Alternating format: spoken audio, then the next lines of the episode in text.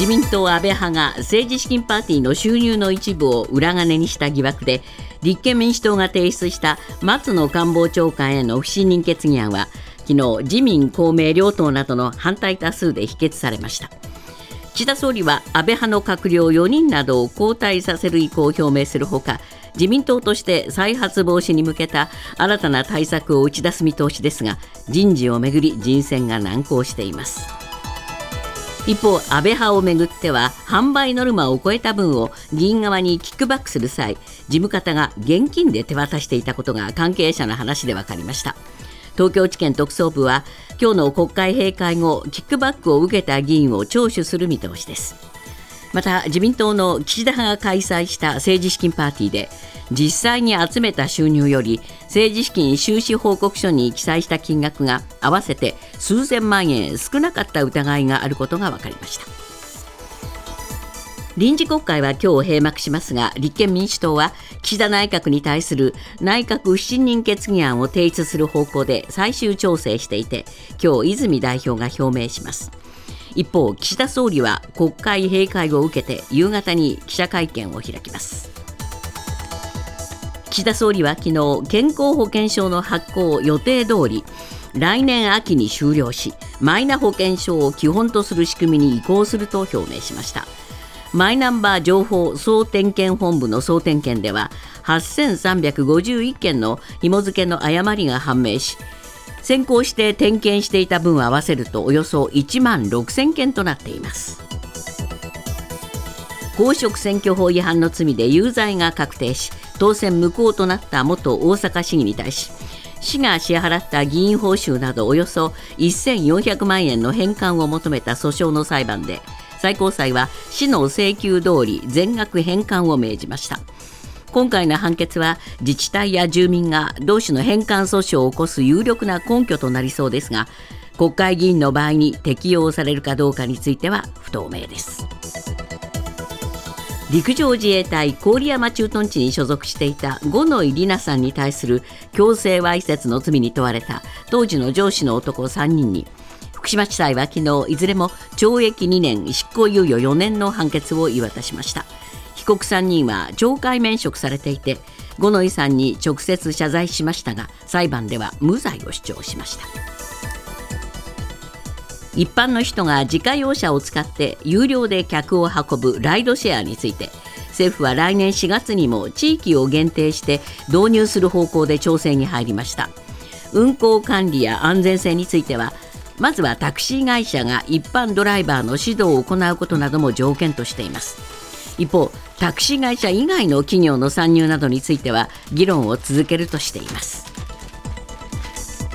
今朝のニューヨーク株式市場ダウ平均は173ドル01セント高い3万6577ドル94セント。ナスダックは100.91ポイント上昇し1万4533.40ポイントで取引を終えました。一方為替ですがドル円は1ドル145円47銭。ユーロ円は1ユーロ157円05銭で推移しています。ここで鉄道の情報が入ってきました。人身事故の影響で小平駅と東村山駅の間の上下線で運転を見合わせていた西武新宿線は運転を再開し運休や遅れが出ているということです。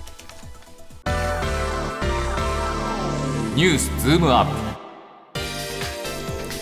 自民党派閥による政治資金パーティーをめぐる問題は安倍派二階派に続き岸田派でも疑惑が発覚し岸田総理が釈明に追われています。また昨日の国会では松野官房長官に対する不信任決議案の採決が行われ与党などの反対多数で否決されましたがこの対応にも疑問の声が上がっています。ニュースズームアップ。今度は岸田派にも疑惑発覚。泥沼の様相を呈する自民党派閥の政治資金パーティー問題。今日のコメンテーター伊藤義明さんです。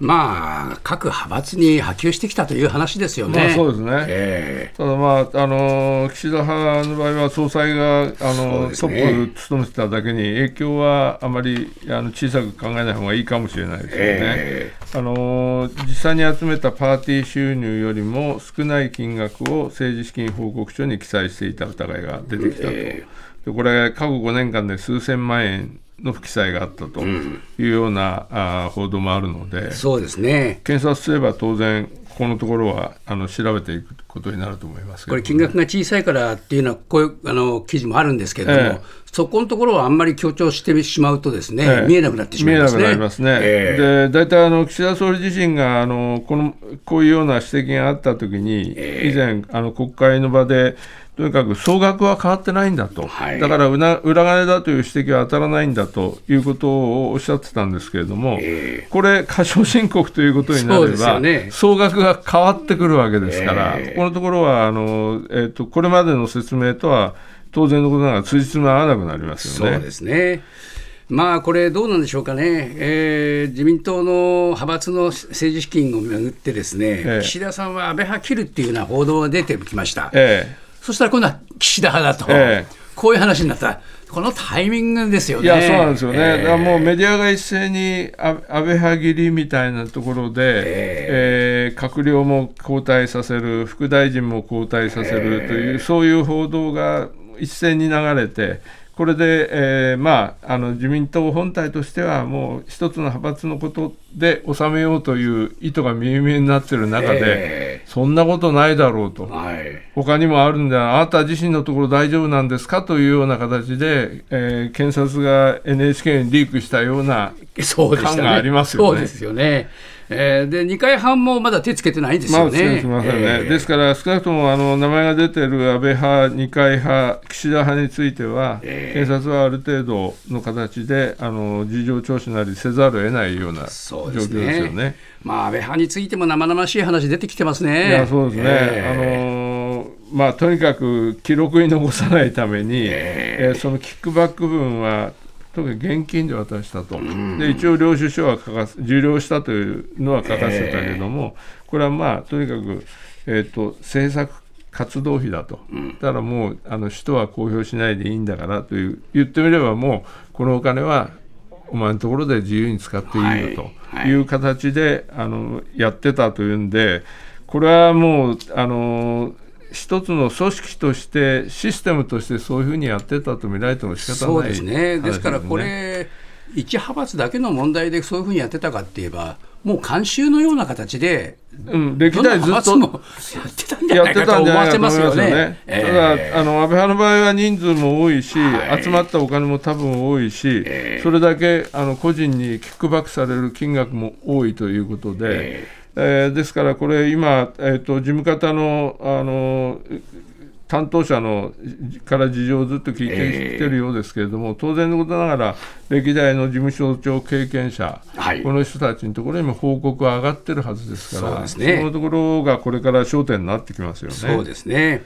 でまあ、一つ動きとしては、松野さんに対するですね、ええ。えーこれ、不信任決議案が出て、これ、まあ否決されたわけですけれども、はい。この動き、どう見ますか？これも、ええあの一般的には非常に分かりづらいですよね。そうですね。だってあの昨日の段階でうん以前からもうずっと松野さんは、えー、と更迭するんだと、しかも14日に更迭するという話まで、もうずっとあのメディアでは流れてて、ほとんど既成事実化している中で、不信任決議案が出たら、あ与党はそれに対して反対して、し言ってみれば信任した。信任したわけですよね。ということですよね。その信任した官房長官を、えー2日後に、えー更迭すると。はあこれはあのなかなか理解しづらいししにくいですよね。ですよねですから、これやっぱり与党はですね、うんうん松野でいいんだと、うんこう言ったわけですよね。ということになりますよっね。ていうことは、他のおキックバック受けた人もいいんだことになりますよね。だからまああの与党の中でも公明党の山口さんはさすがにやっぱりこれはあの理解得られないと思思ったんだと思いますけれども、否決したからといって即に信任したということではないと。これも苦しいですよね。えーこれ苦しいあの政治資金問題で、えー不問に付すということじゃないんだというふうにおっしゃってますけども、でも信任投票しちゃったわけですからね。そうですね。これやっぱりどうなんでしょうかね。自民党の中からやっぱりダメだっていう声が出ないっていうことなんですね。うんあのまあ、党としてはそういうことですそういうことにやるわけですね。すよね。えーまあ非常にちぐはぐな感じになりましたえーいうか、国民目線から見れば明らかにおかしいですよね。そうですよね。ただしまあこの後、えーじゃあ松野さん変えていろいろ、えー閣僚も変えるって話になりますが果たして適材がいるのかっていう話になりますよね。ということですよ当然のことながら、後任の官房長官に対しては、あの国民の目線は非常に厳しいものになりますよね。そねでそそれからあのその人個人のいろんなあのし身辺がきれいかどうかということについても非常に問われますよね。もう身体検査という形でああの現れるわけですよね。ということになりますよね。ええそれとやっぱり今のえもし選ばれる候補の人がいたとしても、今の岸田政権がいつまで持つのか、はいこれ、官房長官が引き受ける、あるいは閣僚引き受けて、えーいろいろ厳しい、えー目にあってもですね、すぐあの政権交代みたいなことになってしまえば、やったことがどれぐらい報われるかということになりますよね。泥船に乗りたくないっていう気と持ちにも、いう心理は働いてもおかしくないので、しかも安倍派からは選べない、二階派からは選べない、へ下手すれば岸田派からも選べないとなると、非常にあの人選は厳しいものになりますよね。ニュースズームアップ公職選挙法違反で有罪が確定して当選無効となった元大阪市議の議員報酬返還をめぐる訴訟の判決で最高裁判所は昨日全額返還請求できるとする初めての判断を下しました今回の最高裁判決で国会議員も含めて返還請求の動きが活発化する可能性もあります。ニュースズームアップ。最高裁が議員報酬の返還をめぐり初の判断。国会議員にも波及するのか。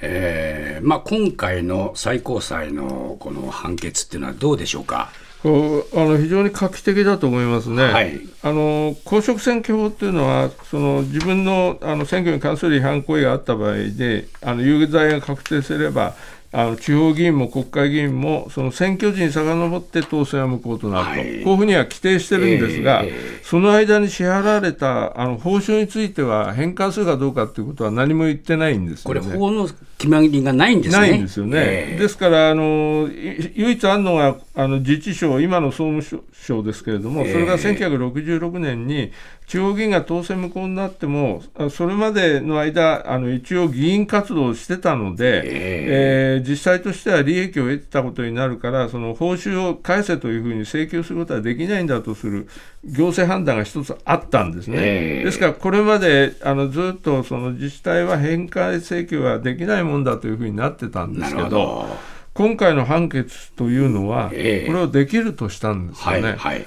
でこの問題になったもあの元市議はですね、ええ。2019年4月に当選しました、ええ。それで、えーと、え議員としての活動をしてたんですけれども、はい。運動員の買収ということで、ええ。ーと翌年、2020年の2月に最高裁で有罪が確定しはい。て、失職しました。はい。でこの10ヶ月間の彼の行為をどう見るかなんですけれども、ええ。市はあの当然のことながらその部分の議員報酬えー1400万円の返還をしてくれとえいうことで裁判になってたんですけど、はい。一審、二審は一応その10ヶ月間は議員はあの議員としての活動をしてたんだから、ええ。その部分はあのーと当然ながらあ主として利益を得たことになるんだと。だからぎあの拘束された期間の議員報酬など160万円だけを返還しなさいと、はいはい。こういう判決だったんですけど、ええ。最高裁は、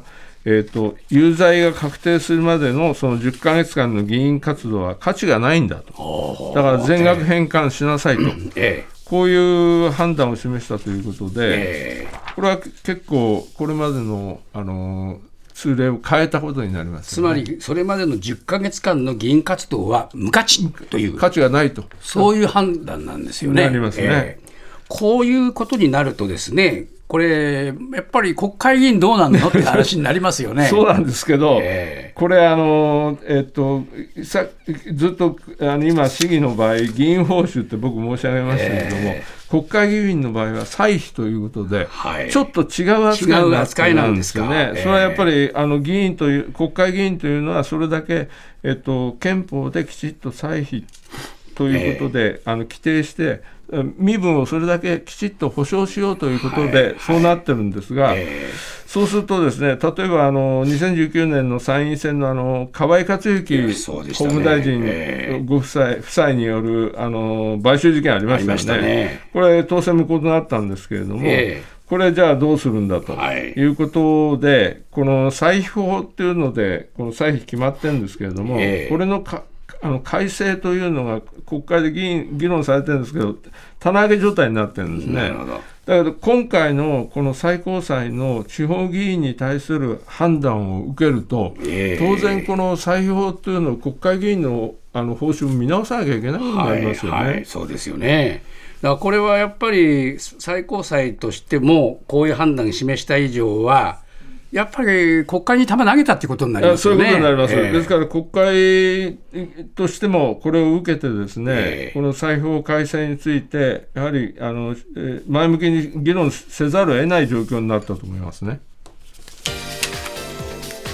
元自衛官の五ノ井里奈さんに対する強制わいせつ事件について福島地裁は昨日被告の元自衛官3人に有罪判決を言い渡しました異例の実名告発から始まった切実な訴えはハラスメントを容認する自衛隊組織の体質に風穴を開けた形です。ニュースズームアップ。五ノ井さんの性被害事件は元同僚に有罪判決。まあ結構時間かかりましたね。わかりましたね、これは、あのー結局、この元自衛官3人はあのー否認してたんですけれども、はい。裁判所としては、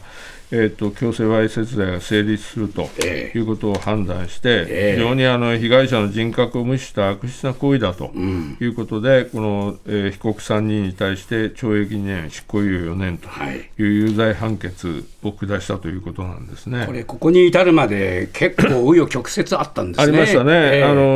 ー 彼女が最初あの、上司に訴えたんだけども、ええ。それは事実関係も調査されないまま、黙殺状態になってしまったと、はい。それで、えー彼女はその自衛隊を辞めて、えそれで実名で、はい。えーメディアの前に出てきてええ。告発したわけですよね。はい。そしてそれがあのいろんな方がやっぱり賛同して署名をするようなあの一つの流れを生み出して、はい。それで防衛省も動かざるを得なくなって、特別防衛監察というのに入って、えー。自衛隊でのいろんなパワハラとかセクハラの実態が浮かびようになるということなんで、えーそういう中で、あの五ノ井さん自体はさらに裁判でもあのやったんですけれど、あの訴えてたんですけれども、ええ最初はあの昨年1月、書類送検、この3人はされたんですけれども、えー、と福島福島地検は、えー、と嫌疑不十分ということで不起訴にしたんですね。そうですね。えしかしそれを五ノ井さんがさらに審査を申し立てて、検察審査会が不起訴不当だということで、差し戻す形になって、えー福島地検が、えー強制わいせつ罪で起訴して、そして今回の有罪判決と、こういうことう途中でもういかにも挫折しそうな状況なんだけども諦めないと。ええ彼女こういうは形でやったんですね。そうですね。えあの武田さん、あの MeToo 運動っていうのが女性の性被害でははい。ありましたよね。はい。あれって要するに一人の権力者に苦しめ苦しめられたいろんな女性が私も私もということで声を上げたんですけど、はい。はい。この五ノ井さんのケースっていうのは僕ちょっと違うなと思うのは、自衛隊という一つのあの男性主導のはい。縦社会の中で、えあの一人の女性が声を上げて、その彼女が自分の実名を出してまで、ええ。ずっとあの一人で訴え続けてきたと、はい。この点はやっぱりあの MeToo 運動につながると見ることもできるかもしれないけど、ちょっとそういう意味では異質な、それだけやっぱり大変だったと思います、ね。重いものがありますよね。えいまだにそのおトラウマがあるんだぞとええ。いうことを彼女もおっしゃってますけど、ええ。そういうことをやはりえー強要したってという側のね、責任というのはやっぱ大きいですよね。大きいですね、だからやっぱり、あの防衛省、自衛隊はこのあの判決は非常に重く受け止めなければいけないし、だまあ、あの BBC なんかが非常に彼女を高く評価して、あの23年版の100人の女性に選ばれたりということはあるけど、やっぱりそれだけのあの行為だったと思いますね。